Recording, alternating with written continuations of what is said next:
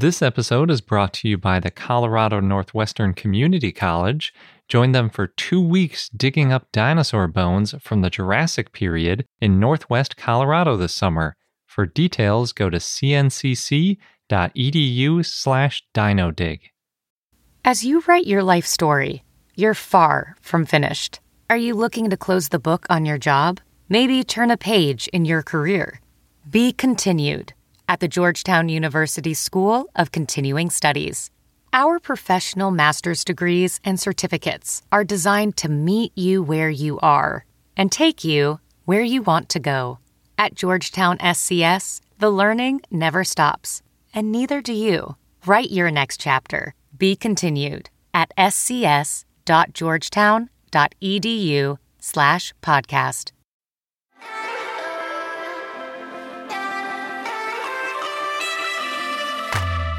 Hello and welcome to I Know Dino. I'm Garrett. And I'm Sabrina. And today, in our 379th episode, we've got a bunch of news. I think you've got a new dinosaur, right? Yeah, and a new Abelisaur. Those are cool. And I've got a sauropod. A really weird role reversal we've got going on.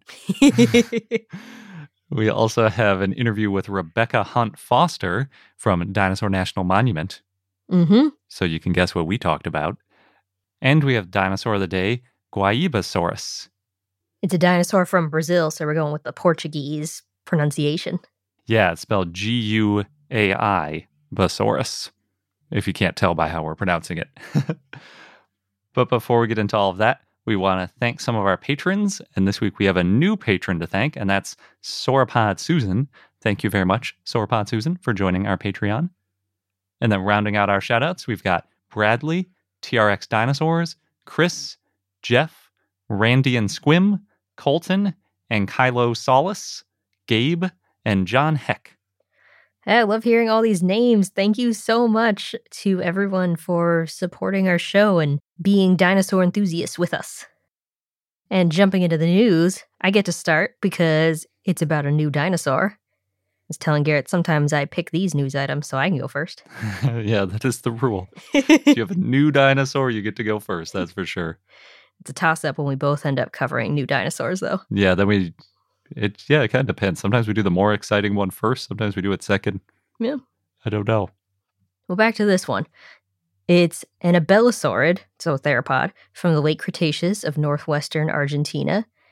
So maybe around the same time as Carnotaurus, although farther northwest, maybe.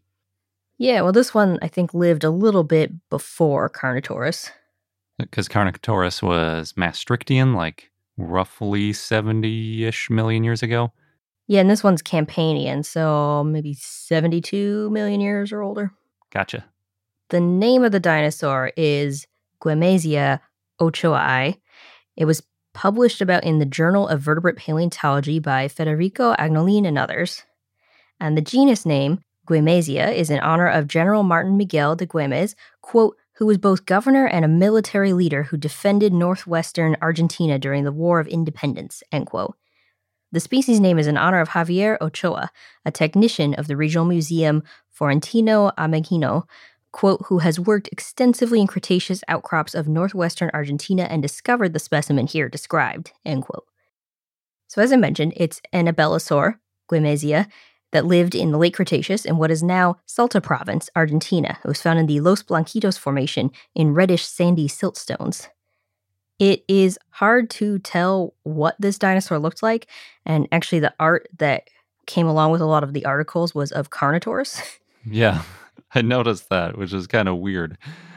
But that's because right now, all that's been found is a small, nearly complete brain case as the holotype. Yeah, that's not a lot to go on for paleo art. A little top back of the head, basically. Mm-hmm. There's some compression there. There's some evidence of pre-burial cracking, but they CT scanned the fossil and they found enough features to know that it's an abelosaur, and a new abelosaur at that. The skull roof is nearly flat, and it had a low sagittal crest that ridge of bone along the midline of the top of the skull. There were no bumps or horn-like projections. Also, not like Carnotaurus. Yeah.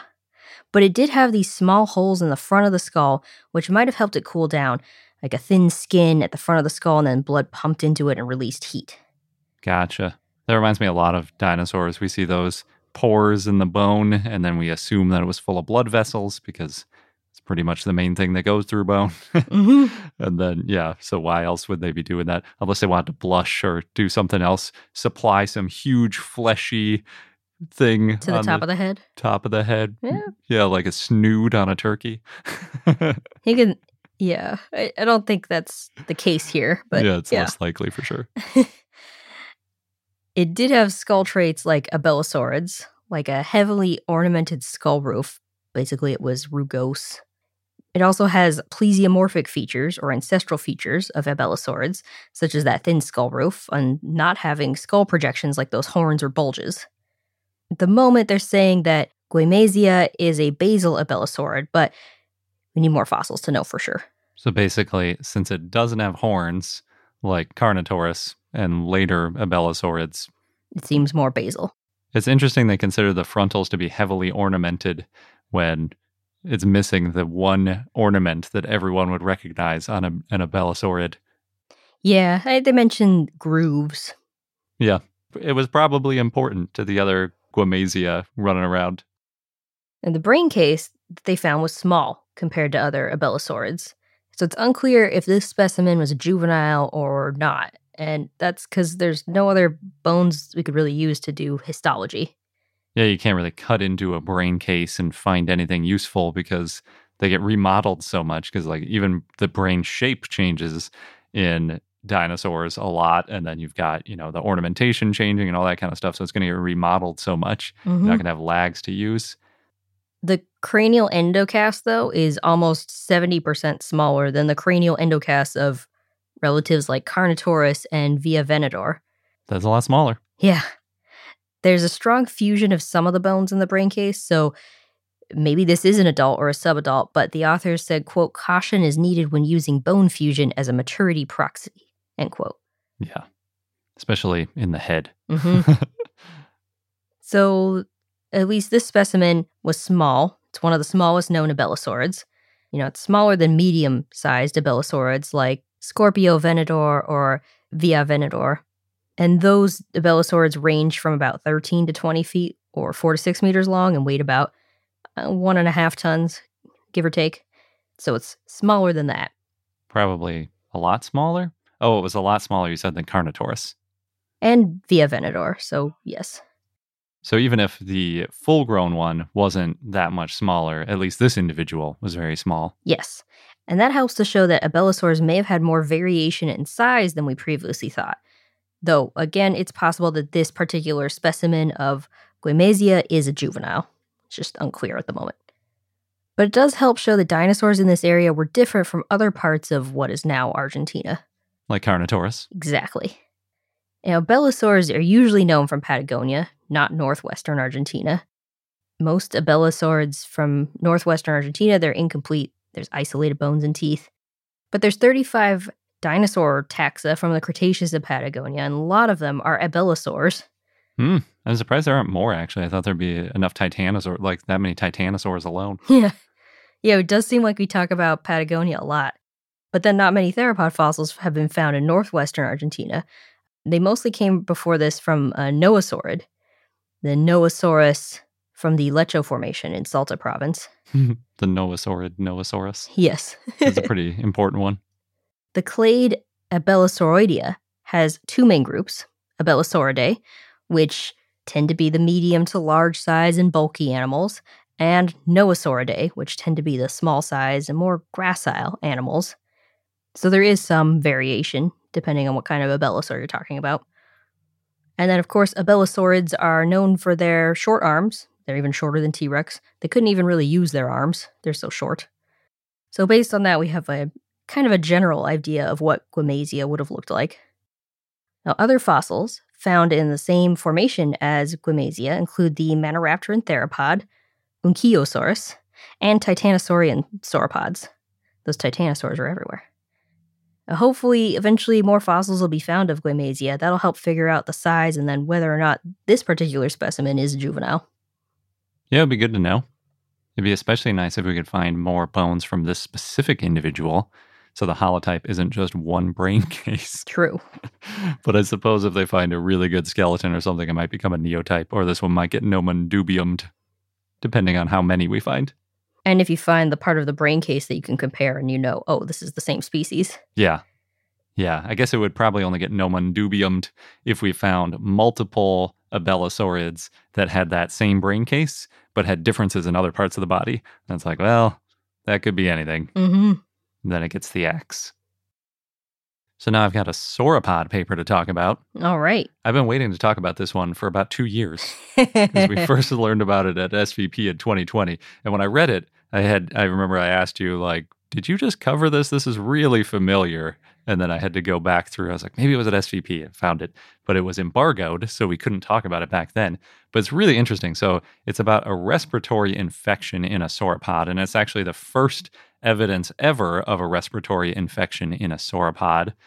It was published in Scientific Reports and written by Cary Woodruff and others. the headlines for this were pretty great too, like sorrow throat That's pretty good and achoo. because it's sneezing. It's a respiratory illness. Yeah. Yeah. Okay. I thought there was a pun there that I was missing. Oh no, the first one was a pun, but the second one was just a reference.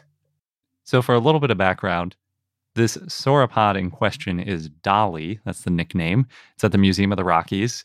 Dolly was found back in 1990 in the Morrison Formation, which you probably are familiar with. It's got all sorts of very famous dinosaurs, especially sauropods. It's where your favorite is from. Mm-hmm. And also, oh, I'm familiar. yeah. And also Diplodocus and Stegosaurus and all sorts of cool dinosaurs are from the Morrison in the late Jurassic. They found Dolly's skull back in 1990 and the first seven neck vertebrae in a row. So it's a nice little articulated end of the neck and the end of the neck and head that we usually don't find, or often don't find, I should say. Later, they found some more bones, but they aren't really relevant to the study other than the fact that they don't seem to have the same problem. Hmm. so it helps to show that this problem that Dolly was suffering from was localized to one part of the neck. Dolly's considered to be a diplodocid or diplodocid, if you prefer. The authors used Diplodocus for their drawings, but it technically, I guess, could be another diplodocid. They didn't get into it more than that. It's not super important since we're talking about a paleopathology, and no matter which diplodocid it is, it's going to affect it the same kind of way. Mm-hmm. But in any event, it had a very long neck, not as long as Mamenchisaurus. That's hard to beat. it is, but you could think maybe like 10 plus meters or 30 feet sort of range for massive sauropod neck. They found that three of the vertebrae in Dolly's neck had quote unquote broccoli shaped growths. Ooh. we have Riley Black to thank for the broccoli shaped analogy. I really enjoyed that one. Mm-hmm. It also kind of looks like a sea sponge or something like that. It's just like your typical tumory looking growth with lots of little bumps on it. Poor Dolly. Yeah, it's it's also an osteomyelitis, which we talk about a lot. Those Mhm. growths on bones. So, in terms of dinosaur respiration, I think we've talked about this before, but dinosaurs use unidirectional respiration. In other words, bird like breathing. So, the title of the paper is that it's the first occurrence of an avian style respiratory infection in a non avian dinosaur. Hmm. Started early. Yes. Because we do have evidence, obviously, of respiratory infections in dinosaurs. If you include birds today, we see them all the time. But non avian dinosaurs, not so much. The way that birds and almost certainly dinosaurs respire or breathe is through their air sacs. When they breathe in, they fill most of the air sacs. And when they breathe out, they empty most of the air sacs.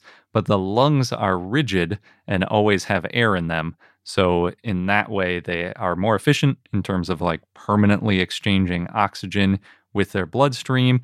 And it allows things like sauropods probably to breathe because otherwise, if they did tidal breathing like we do, where we breathe in and fill Their- our lungs, Their necks are too long. yeah, because when they breathe out, they would go a long time without oxygen, with that whole exhalation, and then breathing in. You know, there'd be not a whole lot of oxygen exchange time in the lung, but they can get around that by this fancy use of air sacs.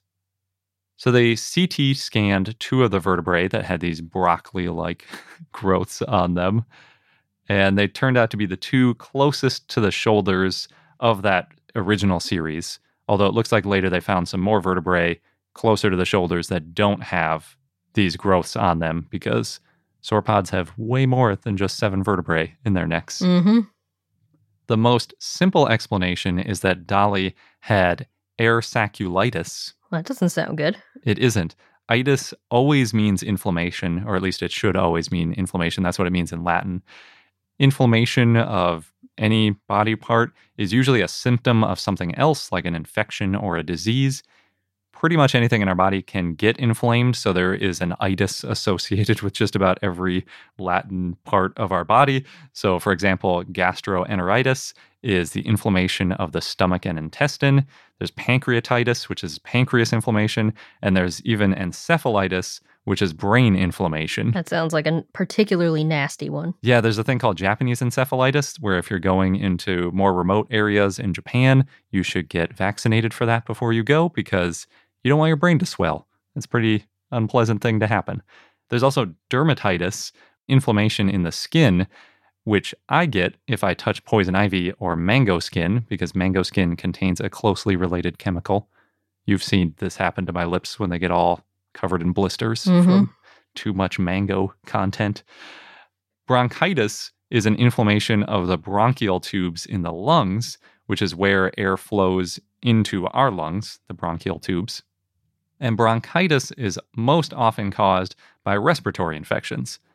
Air saculitis is pretty similar to bronchitis, except that it occurs in bird air sacs rather than in their bronchial tubes. The name makes sense. Yep. It looks kind of crazy when it's written because it's just air sac, but with two C's and then eulitis. So the first time I read that, I was like, what is that? And then I looked it up and it's like, oh, it's air sac eulitis. it's just all smashed together. It's actually a really common problem in birds, just like how bronchitis is considered very common in humans. Roughly 1% of Americans get bronchitis every year. Like with our bronchi, all the air birds breathe goes through their air sacs. So as a result, inflammation of their air passages affects birds in a pretty similar way to how bronchitis affects us.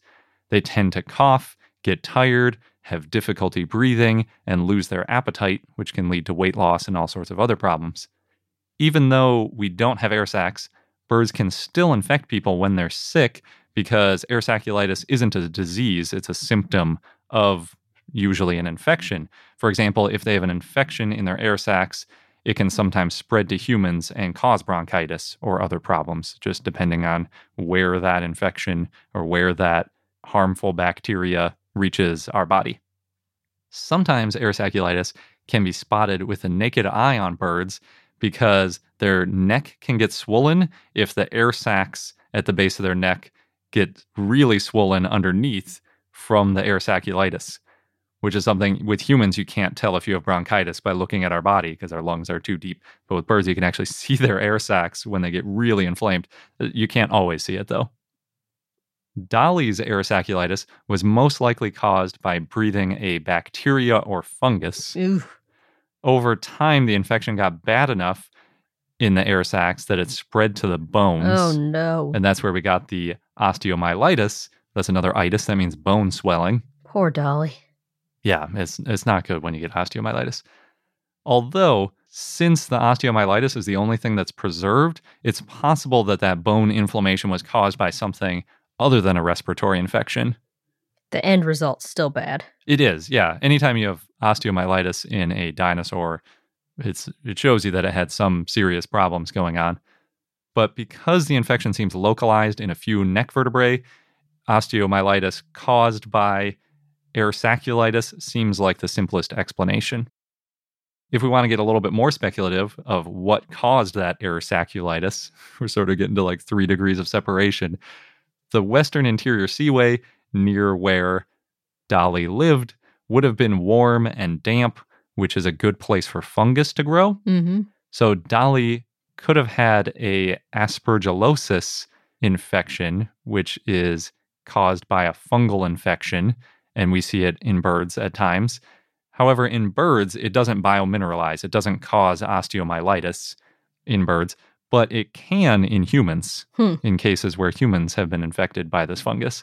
The earliest record of aspergillosis is about 40 to 50 million years ago. And in birds, if they get infected with this fungus, it's almost always lethal unless they get treatment. Fungal infections are rough. Yeah, definitely. So if Dolly had gotten this aspergillosis, it's likely that that would have been the cause of death. But even if it wasn't the cause of death directly, the osteomyelitis probably would have weakened it and it would have been a target for predators. So it could have indirectly caused its death. Yeah. Any kind of pathology for dinosaurs makes them a target. Yes, definitely. For any animal, really. Yeah. so you, they might get a little bit behind the herd if they're in a herd, or if they're alone, then they just are moving a little slower, and the predators are very attuned to noticing these differences. Mm-hmm. They also included paleo art of Dolly, where it's coughing and it has a runny nose. No.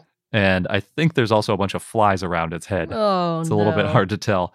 Although otherwise it looks pretty normal.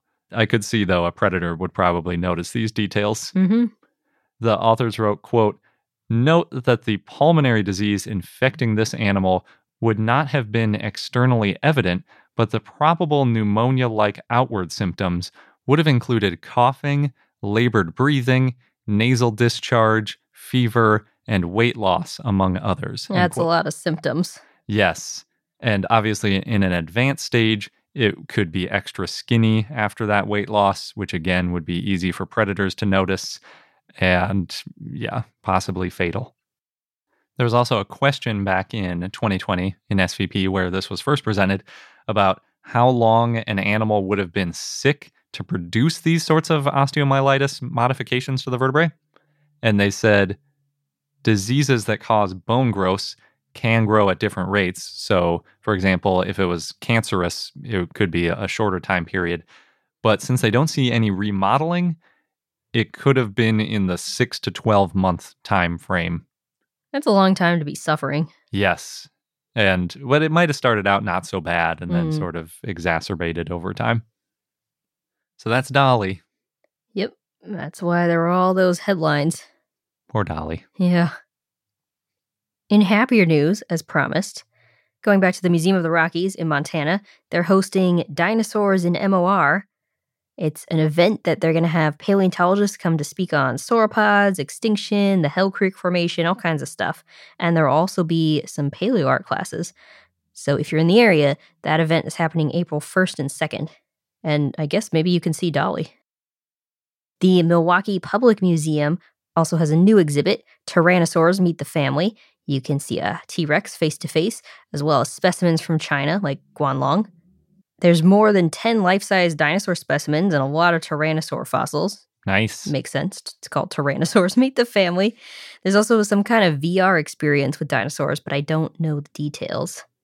And that exhibit is going on from now until May 18th. And then last, the trailer for Doctor Strange in the Multiverse Madness movie for Marvel fans shows Doctor Strange battling with Marvel dinosaurs.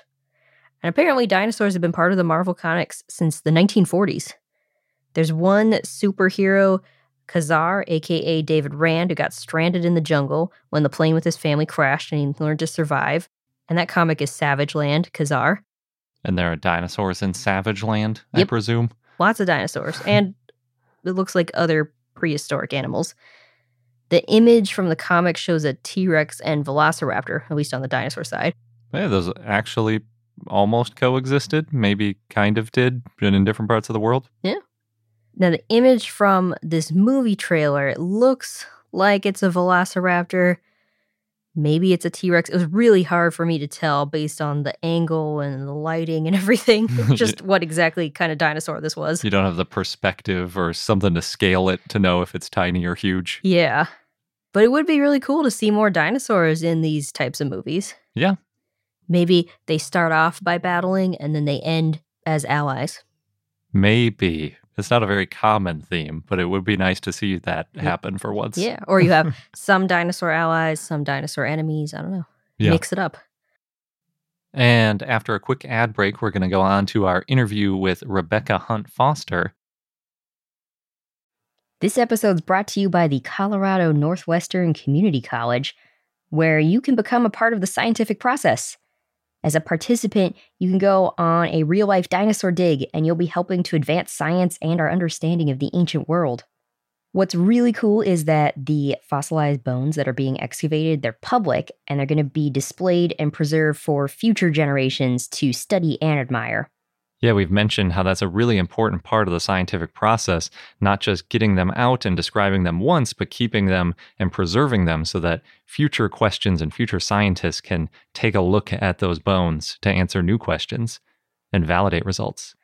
And the site is special and also near and dear to me because it's in the Morrison Formation, known for the sauropods, Mm-hmm. of course, of the Jurassic time. And it represents one of the best bone beds ever found in the saltwash member. Yeah, the current interpretation is that the site was the result of a brachiosaurus sort of jamming up a river and then other carcasses piling up behind it. Oh no. and that's how we got a bunch of different types of dinosaurs all fossilizing together. So, oh no, but also, yay. Good for us as scientists. hmm And dinosaur enthusiasts. yes. So there are two scheduled digs if you want to get involved with getting these bones out of the ground. You can go from July 6th to July 20th or from July 22nd to August 5th. Head over to cncc.edu slash dinodig. You'll get all of the details. Just make sure that you register online by May 31st. And again, that is cncc.edu slash dinodig, D I N O D I G. Across America, BP supports more than 275,000 jobs to keep energy flowing. Jobs like building grid scale solar energy in Ohio and producing gas with fewer operational emissions in Texas. It's and, not or. See what doing both means for energy nationwide at bp.com slash investing in America. And now on to our interview with Rebecca Hunt Foster. But of course, if you're a patron, then make sure to check out your premium content feed for the extended version of this interview as well. We're joined this week by Rebecca Hunt Foster, who's the monument paleontologist and museum curator at Dinosaur National Monument. She does research on the late Jurassic Morrison Formation, not surprisingly, the late Cretaceous Mesa Verde group, and the early mid Cretaceous North American ornithomimids. So now that you're the uh, you know main person at the Dinosaur National Monument, which is one of our favorite dinosaur places in the world for Oh, yes. sure, do you have any favorite things at the quarry or at the site? Yeah, at the quarry itself, like the the actual Carnegie Quarry wall, of course, the two Camarasaur skulls are really cool. Just because, I mean, how often do you actually get sauropod skulls? Yeah. Mm-hmm. So that's pretty uh pretty neat. And I've had the opportunity to go up to the second one that's a little harder to see from the ground and actually be right there next to it. And it's a really, really cool specimen to see. So that's kind of like the Disneyland moment of the quarry wall is all the sauropod skulls for sure.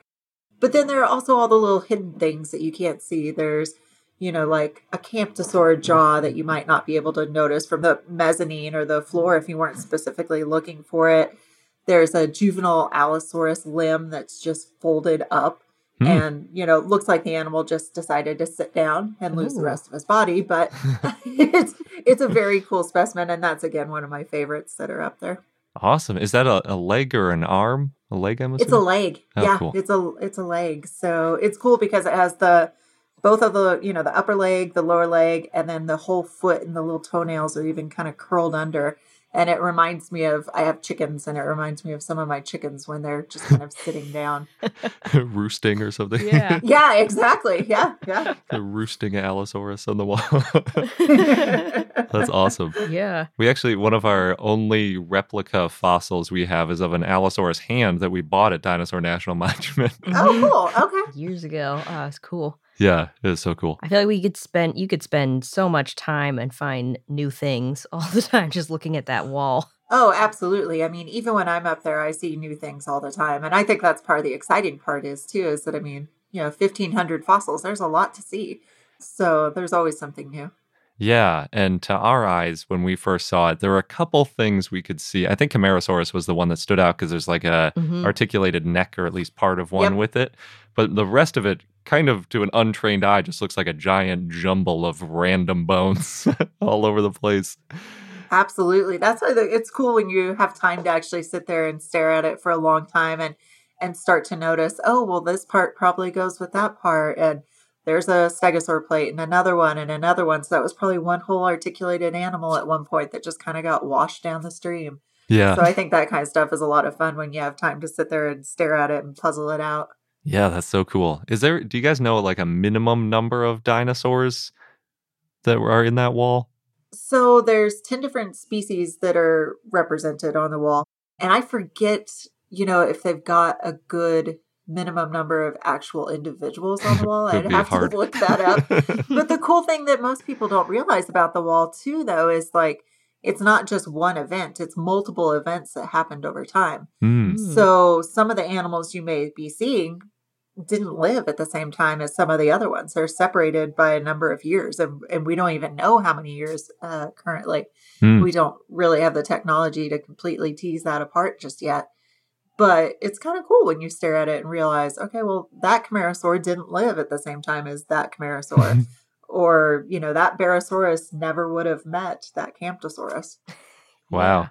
I didn't realize that. I, I, had assumed either. it was like a, a mass burial, although that would be a ridiculous number of animals for one burial. Yes. kind of sad. yeah. What's it like to, I guess, conserve and make sure all these bones are still in good shape? It's, you know, it's kind of heavy sometimes because sure. you know it's it's this massive responsibility to protect this thing into perpetuity so that everybody can always come and enjoy it. And when you're on the wall i mean there's always things that are you know they're they're exposed. They crack they break down naturally.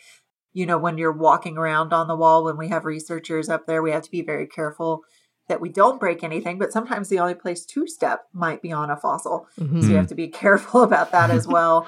the wall naturally has cracks running through it. And they used to try to repair those cracks, but then over time, the adhesive they would use to repair the crack with is actually stronger than the fossil itself. And so it would break again in Oh. another spot.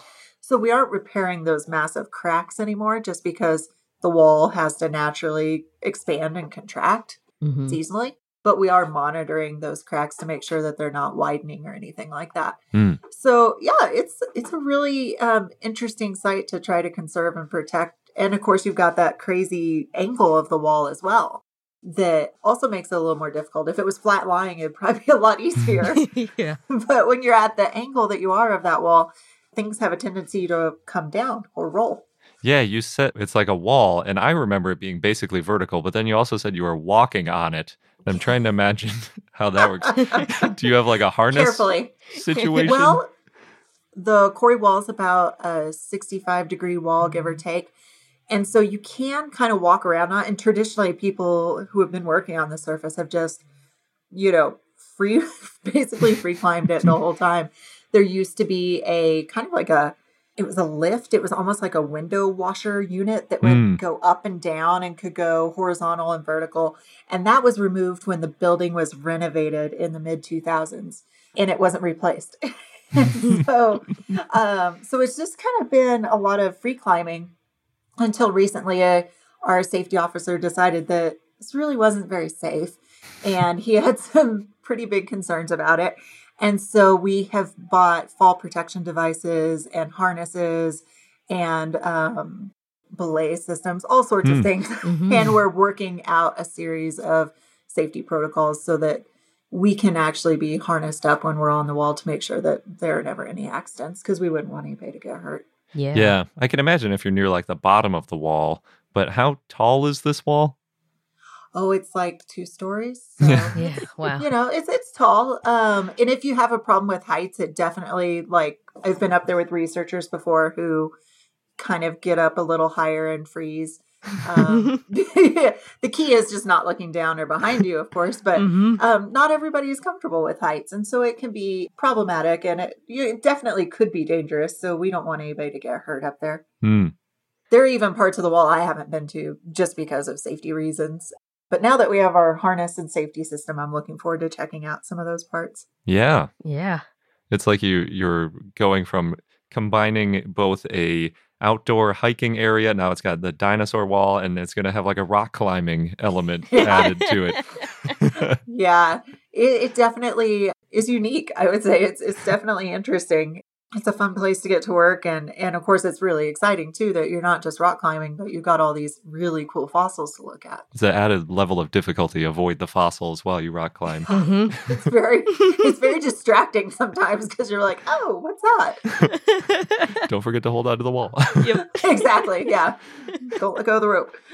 so do you ever like take out new bones or is everything is the intention to keep everything like permanently exactly where it is?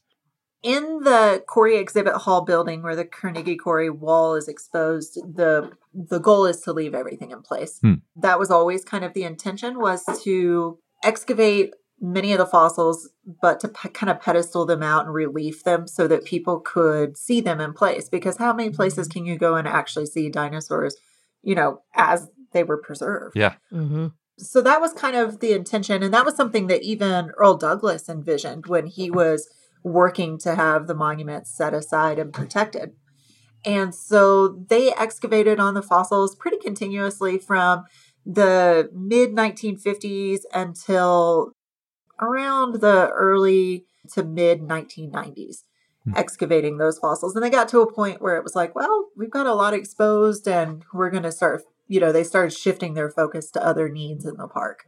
So we don't currently remove any of the fossils from within the Quarry exhibit hall itself. If ever something was in danger of falling out or of you know being damaged then of course we would remove it. But for the most part everything is still there and it's always fun to meet people who are bringing their like grandkids to the exhibit hall who have you know they visited when hmm. they were little kids and it's cool to hear them saying oh i remember seeing that bone. And for them to know that it's still in place for them to be able to bring their grandkids to see too. And then those kids hopefully someday will bring their grandkids as well. So it's kind of neat to know that that stuff will always be there for people to enjoy. But the carnegie quarry isn't just what's inside the building. It extends outside of the building as well and a little bit to the east. And so those parts of the quarry wall we do still remove fossils from, especially if they're at risk from vandalization or Mm. poaching or or just normal erosion and damage. So the most recent thing we removed was a stegosaur femur. Oh, cool. Wow. Yeah, that was a lot of fun. It was like 30 feet up in the air, and I had to excavate it from a cherry picker, which was new for me. I had never excavated from a cherry picker before. So that was a new experience. That seems difficult. Um, it, it, you know, you had to be harnessed in and have safety equipment on and everything. So it was a little, yeah, it was a little interesting. I think the hardest part was when it came time to flip the jacket and roll it over. Oh, yeah. You know, luckily it was light enough that I could do it by myself. It would have been nice to have had two or three people on it, but there was nowhere to put two or three people. it was just, just room for me and to be able to roll it out and basically catch it in my lap and then put it into the bucket and then realizing that there were like 20 people watching from the windows was a little intimidating. It was like, boy, am I glad I did not drop that. Oh, yeah. so um, I'm sure it looked very easy to the crowd, but it was um, it was a little tense moment. But it came out beautifully, and it's all prepared now and housed in our museum collections. And so, yeah, it was a fun specimen to get to work on. Well done. That sounds like a feat of strength, too, because those bones are not light. hmm Yeah, it was probably about with the plaster and everything, probably around 50 pounds. Yeah. And super fragile. Yeah. Yeah. Yes, absolutely. That was why we removed it. I don't think it would have made another winter. I think it would have definitely tumbled down the hill, which would have been awful. Do you have any other bones from that possible individual, I guess, or other stegosaurs from around there? Oh, there's tons of stegosaurs in the wall there. There's a several other bones, and of course, if we kept digging down, we would probably find a lot more. It's kind of a balance of time, money, space to house the material, all of that, and and that's kind of the fun thing too about the, you know, the Quarry sandstone as we call it there in the Morrison Formation is that we know the more we dig on it, the more we're going to find. Mm-hmm. And so there's a, a point where it's like, well, how much do we dig and, and when do we stop? Yeah. And that's honestly just because, I mean, the layer's only so deep. So at some point, you will have excavated the entire exposure that's exposed. We do know that it still goes underground. Mhm. Um, so we're not going to be digging down under the ground to get that just due to the angle that it's dipping under the ground. Um, Paleontological mining. exactly basically and that's kind of what the the Carnegie did when they were out here i mean they actually hired miners who Oh, came out and were mining this wall and using dynamite and you know uh special mining tools to like drill holes in the wall and things like that and then dropping down the mudstone that surrounded the area to where they could get to more of that sandstone so yeah, it is basically paleontology mining, but we don't dig tunnels into the hills. Other paleontologists have done that in the past. Like Elmer Riggs did that to collect a, a patasaur down in the Grand Junction area. Wow. Wow. So people have done this, but like digging tunnels is scary. I mean, that's asking for accidents. So we Yeah. don't usually Yeah. do that. Yeah, that's interesting. I think most people, including us, when we very first, you know, started learning about paleontology, you imagine like digging down into the earth because, like, yeah, the the bones they're buried. They must be. You have to go down to get them, just like you Mhm. go down to get anything else out of the earth. But really, it's it's more they've, likely they've it's come up. yeah, Yeah, yeah. We, we we like the superficial stuff. It's always, you know, a fun day when you find stuff that's easy to collect right there on the surface, and always a little bit of a bummer when you find an animal that's plunging into, you know, a mountainside and it has like two or three hundred feet of rock above it, and you're like, well, that one's not coming out. someone will excavate it in a few million years, maybe. right, exactly. Maybe something will happen, or maybe they'll invent some new technology where we can just like burn through the rock around it. Yeah. But, you know, probably not in my lifetime, but uh, we still record these localities and, and hope that someone in the future will be able to have some fun. cool. Do you store all of this stuff on site uh, at the National Monument somewhere?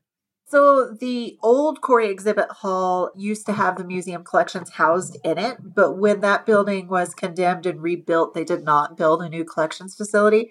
So we currently do not have a collections facility for our material. So our material is currently being housed at the Utah Fieldhouse Museum of Natural History State Park located in Vernal. Hmm. They built a new collections facility in 2012, I believe. That's a very nice facility, very large, well lit, you know, nice and secure. It's a modern day collections facility. And so they were gracious enough to loan us some space. So we have got our collections currently housed there. Cool. Yeah, we I think we swung by that one. They have like an outdoor sculpture garden. I They do. like. yeah, Yeah. yeah. that one's actually Vernal is such a cool city because it's The so dinosaurs dinosaur everywhere. focused. Yeah. there are and and after with the during the pandemic they actually spent a lot of money to paint murals everywhere so Oh, now cool. there are dinosaur murals all over town as well How fun. awesome. Yeah, I feel like Vernal is like the American version of Drumheller in Canada. yes definitely it, sometimes the climate feels the same as well Yeah. yeah, I can see that. so I imagine you don't have a typical day. There's probably like tons of No. different things you're doing, but like what what is a day? An example of An a day. example of a day. Yeah. yeah, it can vary so much. I have three wonderful interns right now. So some days are spent in the museum collections with them, helping them with specimens. The people I'm hiring this summer, one will be doing field work and one will be developing curriculum for our Girl Scout camps that we run. Oh, nice. Cool. So we're excited. We usually try to do one or two of those a summer, and we're hoping to build up to doing more STEM oriented too, not just paleontology oriented, because I, I'm lucky enough to work with other really great female scientists here at the park. So they'll be sharing aspects of what they do as well, looking at the natural resources and the archaeology and things like that. So it's real exciting. That is awesome. Do you have your own patch? We do have our own patch. I'm so excited. I cannot wait to get them made. Yeah. We hired a great artist out of Alaska, Raven, who has been developing art for us. So we have four patches that she's developed. Oh, I'm cool. super Wow. excited about that. So yeah, we're looking forward to getting those back on track. That is so great. That is. I went to some Girl Scout camps when I was a kid because my mom was a troop mom and I got a bunch Yeah. of sisters. And we did not have any paleontology, so I'm super jealous. well, that's one reason we wanted to do it is that we live in such a great state for paleontology. And this is something that I started when I worked in Moab with these Girl Scout camps because girls don't always get the chance to be exposed to paleontology. And, you know, we have all these amazing fossils in this state that span all of geologic time that I really wanted to have the opportunity to, you know, introduce them to paleontology and help them be proud of, you know, what they have locally here in their own area. Yeah. So it's been Mhm. really rewarding, and I'm I'm a I'm a Girl Scout mom too. I have my own Girl Scout troop, and, and my son goes to Girl Scout meetings as well. So the tradition continues. it's good. I mean, if if he gets to go to a bunch of awesome paleontology stuff, I'm sure he's Right. not complaining. well, both of my kids get to go on a lot of different paleontology things, and I think they they're just reaching an age where they start realizing that it's not normal. They've been going on digs since they were babies. Yeah, it's a lot of fun. A few years back, we were out collecting a brachiosaur humerus with some friends, and the people that came to help us extract it brought some Clydesdales, but they also brought their kids, and their kids were awesome.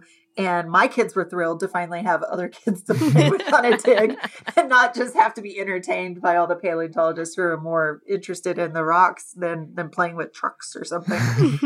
and so my daughter started working with the kids. They found a piece of bone next to us. And she's like, Well, can we dig this up? And eh, it kind of looks scrappy. So we're like, Sure, go for it. And so we're sitting there working on this beautiful humerus. And then before long, we realized it had gotten quiet and we turn around and she's leading her own little mini excavation right behind us with all these kids and she's showing them how to dig it up the right way. We're like, oh my goodness, she's been paying attention this whole time.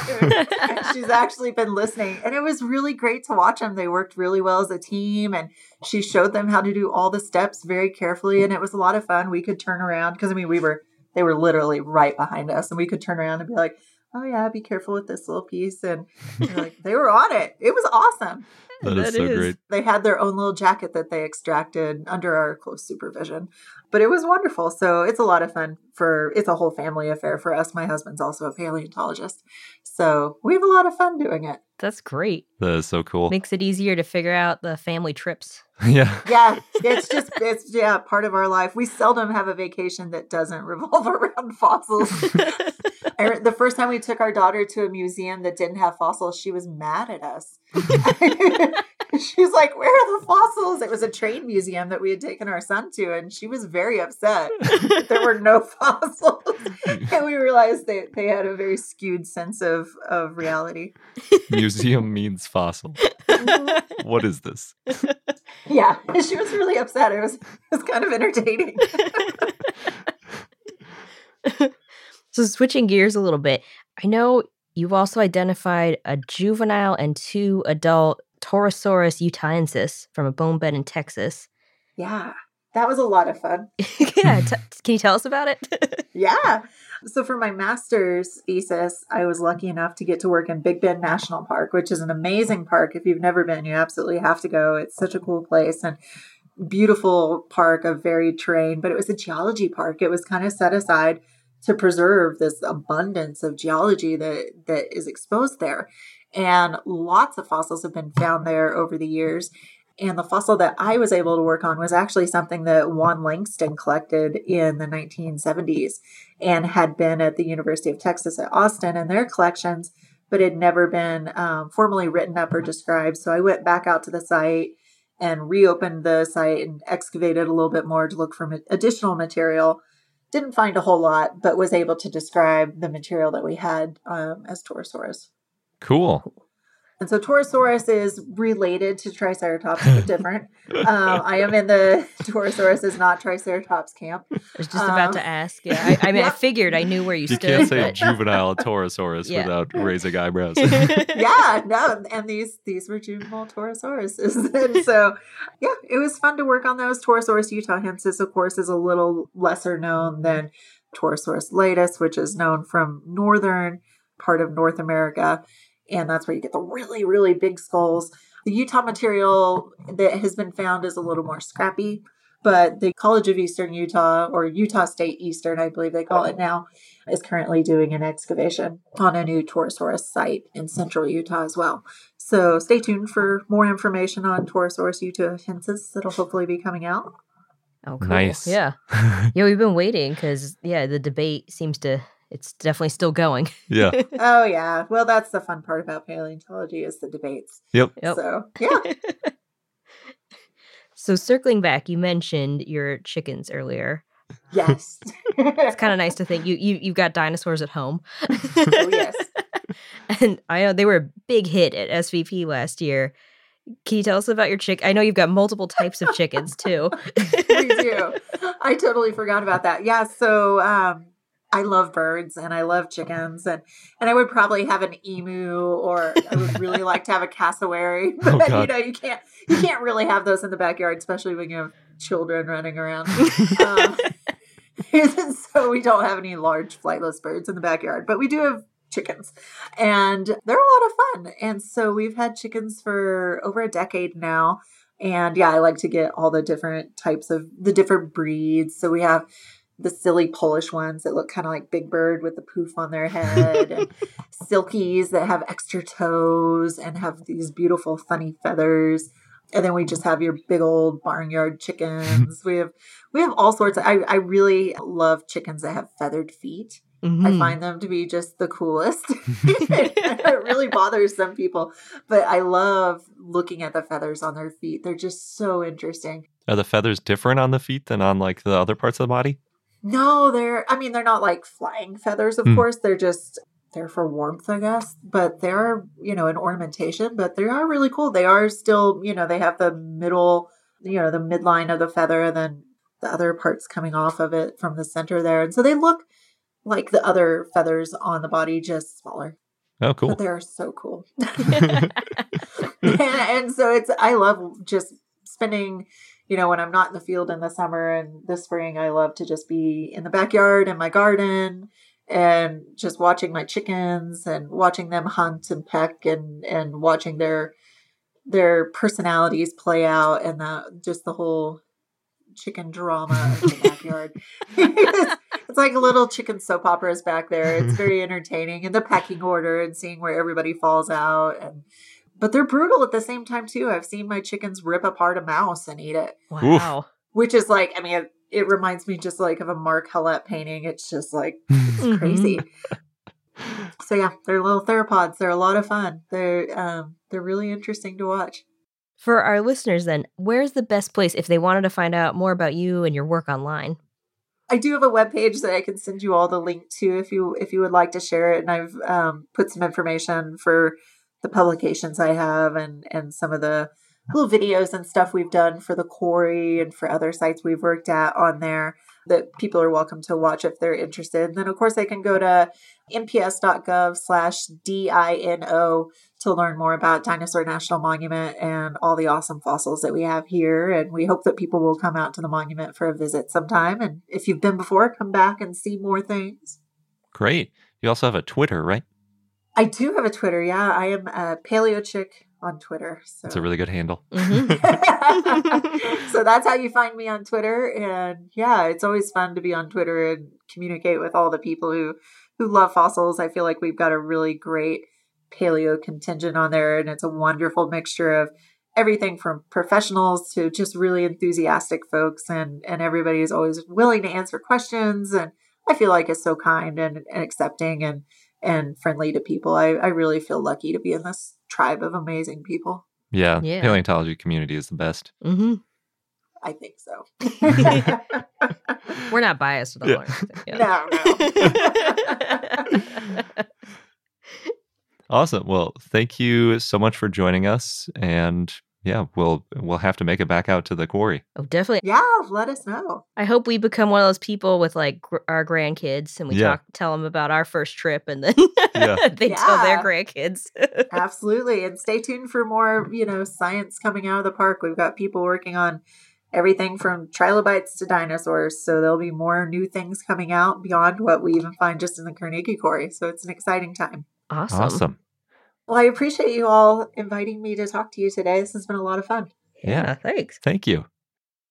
Thanks again, Rebecca, for coming on and telling us all about the goings on at Dinosaur National Monument. It was really cool. I wish I could go and get some of those Girl Scout badges. You might have to make your own badges. Yeah. And after a quick sponsor break, we're going to get into our dinosaur of the day, Guaibasaurus. Hey, it's Kaley Cuoco for Priceline. Ready to go to your happy place for a happy price? Well, why didn't you say so? Just download the Priceline app right now and save up to 60% on hotels. So, whether it's Cousin Kevin's Kazoo concert in Kansas City, go Kevin, or Becky's Bachelorette Bash in Bermuda, you never have to miss a trip ever again. So, download the Priceline app today. Your savings are waiting. Go to your happy place for a happy price. Go to your happy price, Priceline. CarMax is putting peace of mind back in car shopping by putting you in the driver's seat to find a ride that's right for you. Because at CarMax, we believe you shouldn't just settle for a car, you should love your car. That's why every car we sell is CarMax certified quality so you can be sure with upfront pricing that's the same for every customer. So don't settle. Find love at first drive and start shopping now at CarMax.com. CarMax, the way car buying should be. And now on to our dinosaur of the day, Guaibasaurus, which was a request from Crow via our Patreon and Discord. So thanks. Guaibasaurus was a basal sauropodomorph that lived in the late Triassic in what is now Brazil in the Caturrita Formation. See, I was able to talk about sauropods, Good. or sauropodomorphs anyway. Well, there has been debate, though, over whether Guaibasaurus was a basal sauropodomorph or a theropod, because it has characteristics of both. Hmm. It looked like an early theropod. It walked on two legs, it had short arms, also a long neck and tail, though, and a longish skull. It was estimated to be 6.6 feet or 2 meters long and weigh 22 pounds or 10 kilograms in 2016 by Gregory Paul. But then Molina, Perez, and Larramendi in 2020 estimated it to be 10 feet or 3 meters long and weigh 77 pounds or 35 kilograms. Much bigger. Yeah, usually things shrink over time with estimates. Mm-hmm. The type species is Guaibasaurus candelariensis, and the fossils were found in an abandoned quarry.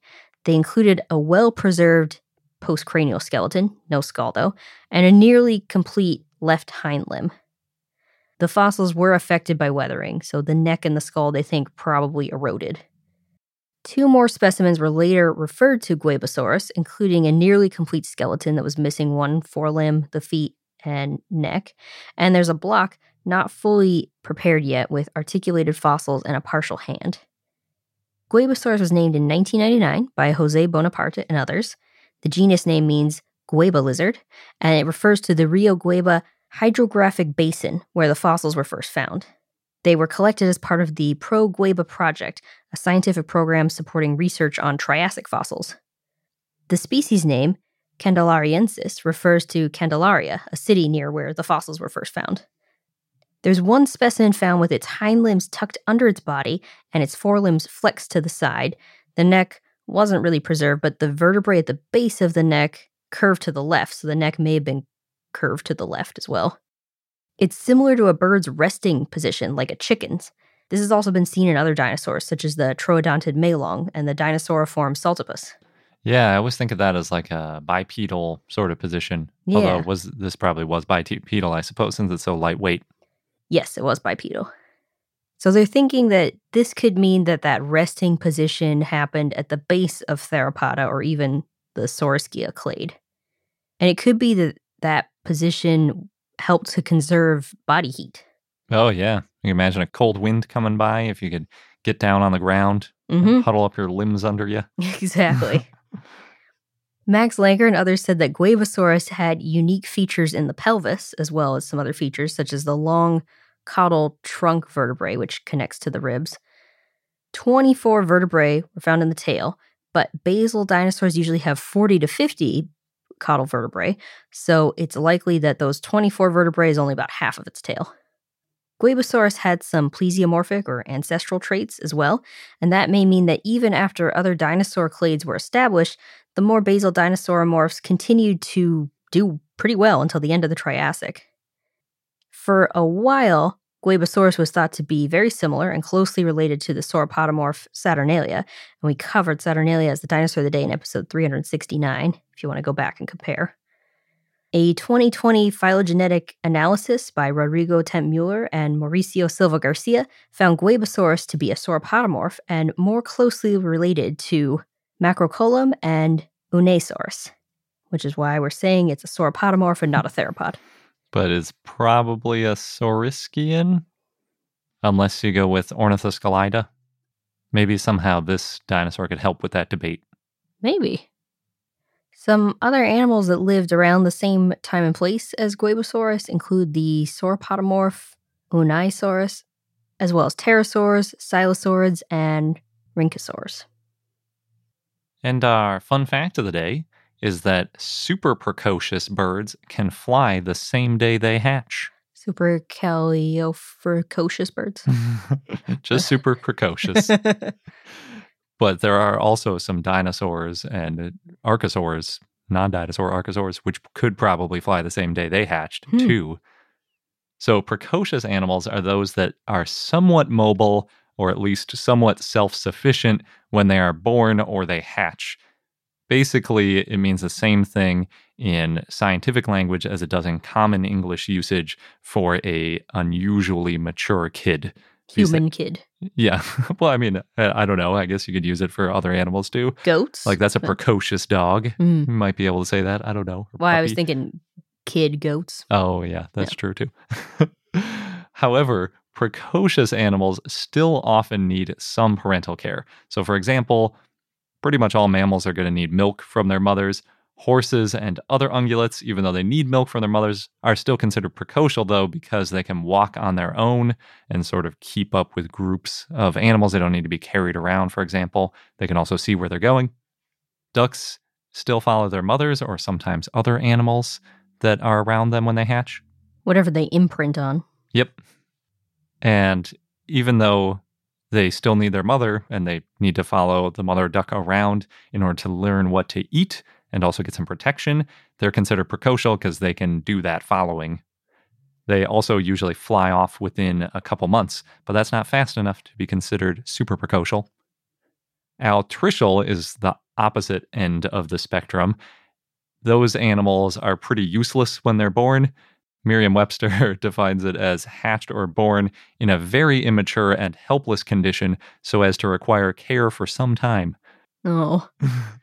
like humans. Yeah, humans. Well, humans are weird, but yeah, pretty much humans. With animals, they often don't open their eyes much. They can't really move on their own at all, and they don't have much hair or feathers for insulation, so they often need to be warmed up, and they need to have food brought to them. So, pretty much the opposite of super precocial. It includes humans, dogs, cats, and most birds. For example, owls, hawks, and most songbirds are considered altricial. But we shouldn't feel too bad about being altricial. We're not as vulnerable as some animals are. For example, we generally have hearing and some eyesight, and we can regulate our body temperatures. All pluses. Yes, that cannot be said of cats. Oh, I didn't realize for cats. cats even don't know when to urinate unless they get stimulated to do so. Huh. They're very helpless, and some birds also are missing a lot of these abilities when they're born. The big advantage for being altricial, though, is that we get a lot of time to learn from our parents. And obviously, you can learn a ton of different things, whether it's language or hunting or what to eat, like with ducks.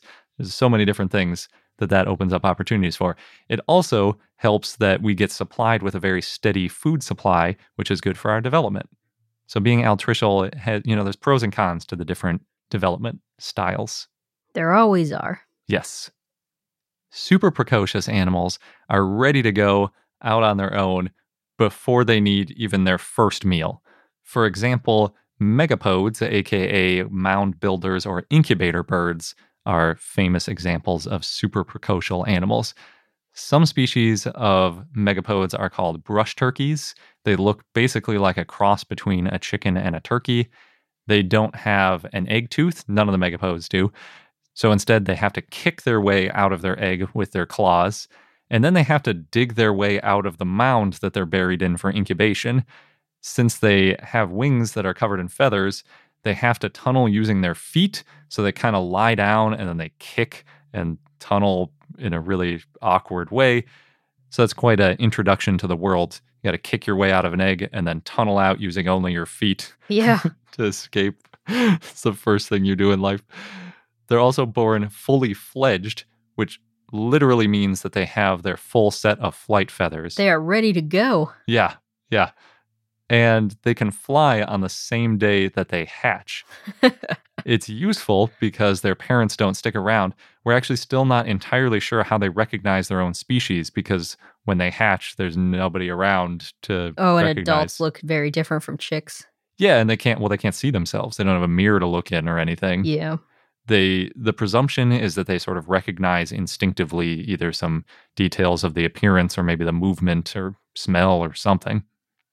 In addition to megapodes, it seems that enantiornithines, the weird toothed bird dinosaurs, which went extinct at the end of the Cretaceous, were also born fully fledged and were probably super precocious based on fossil evidence. hmm Pterosaurs may have also been super precocious. Hmm.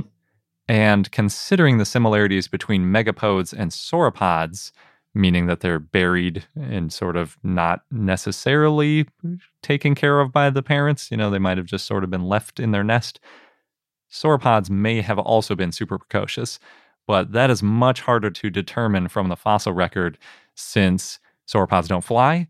And a lot of this evidence is based on when they get those big flight feathers. How cool would it be if we found out there was a flying sauropod? Yeah, that would be cool. Very unlikely, but it would be cool. It would be cool.